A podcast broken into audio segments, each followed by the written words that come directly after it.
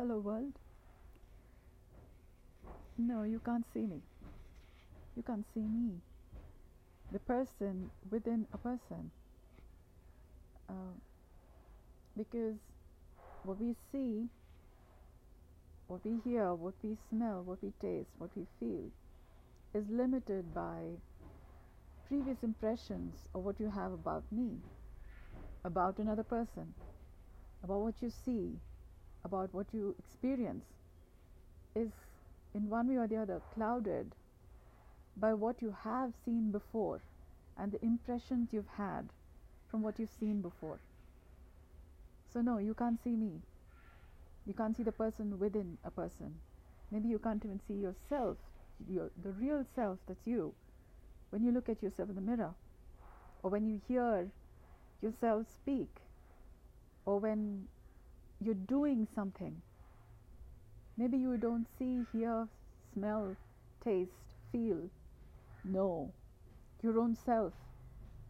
Because even your impression of yourself is clouded by previous impressions, what you've had by other people about you, or what you think they think about you, or what you think about yourself, which may be in want of several levels, several layers of contemplation, of refinement, of definement, of discerning which is you and which is not you, which is the real you and which is the good.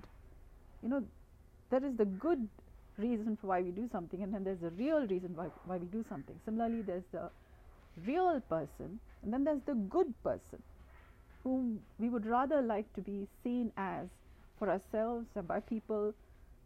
So there's the good self and there's the real self of who we really are, which we may be in several layers of fear of really getting to know because there may be the real truth of the matter which may be clouded or veiled by several layers of um, what we don't want to think of ourselves as because they may be clouded in judgments of good and bad, right or wrong.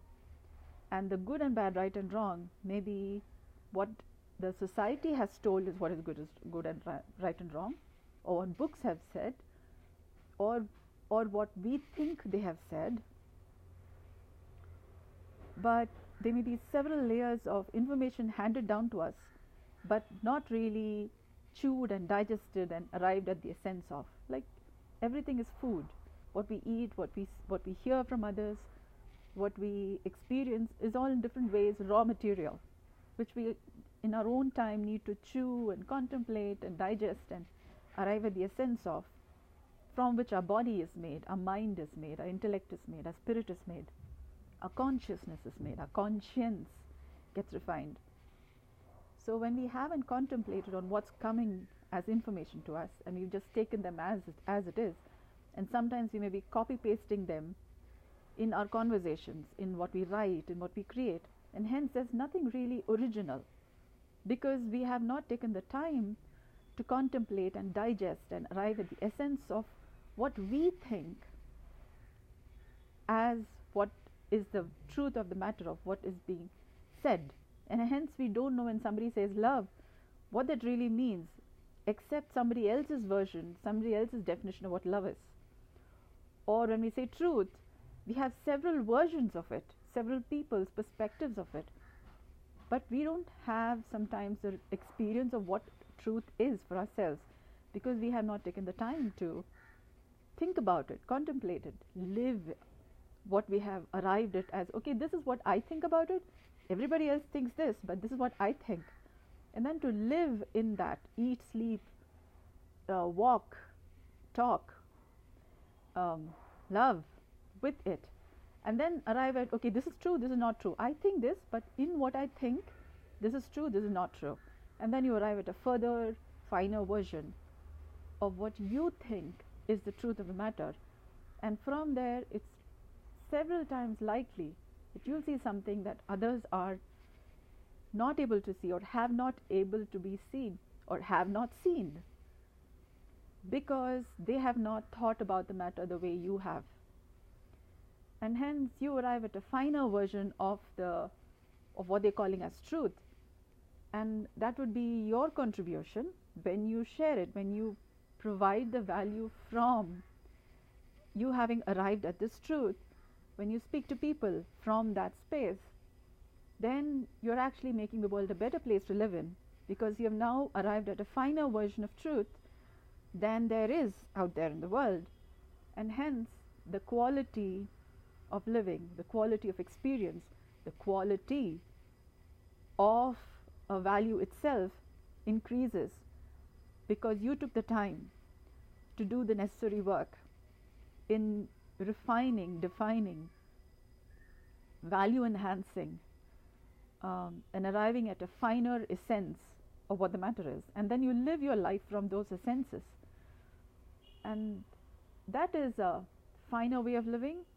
That's uh, another benchmark, uh, another standard, a higher standard for what is uh, fine living, for what is uh, beautiful, ordinary, normal, the way normal and ordinary has never per- perhaps been seen before. So, uh, so in this way, maybe you haven't seen me, and maybe you haven't seen yourself and others, because now the what the eyes, ears, nose, mouth, our skin, our sense of knowing, uh, maybe being seen as having several glasses, lenses from which we are seeing ourselves and others. And maybe now you're able to see at least one of the glasses, one of the lenses that you have put on your senses, because of which you're not able to see finer.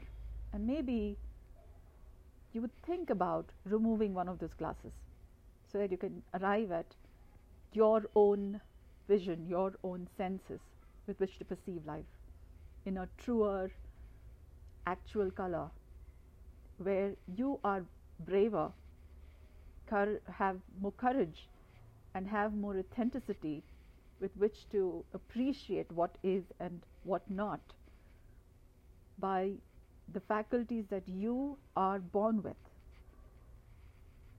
Thank you for your attention. Thank you for listening. And thank you for caring enough to um, think along these lines. Much appreciated.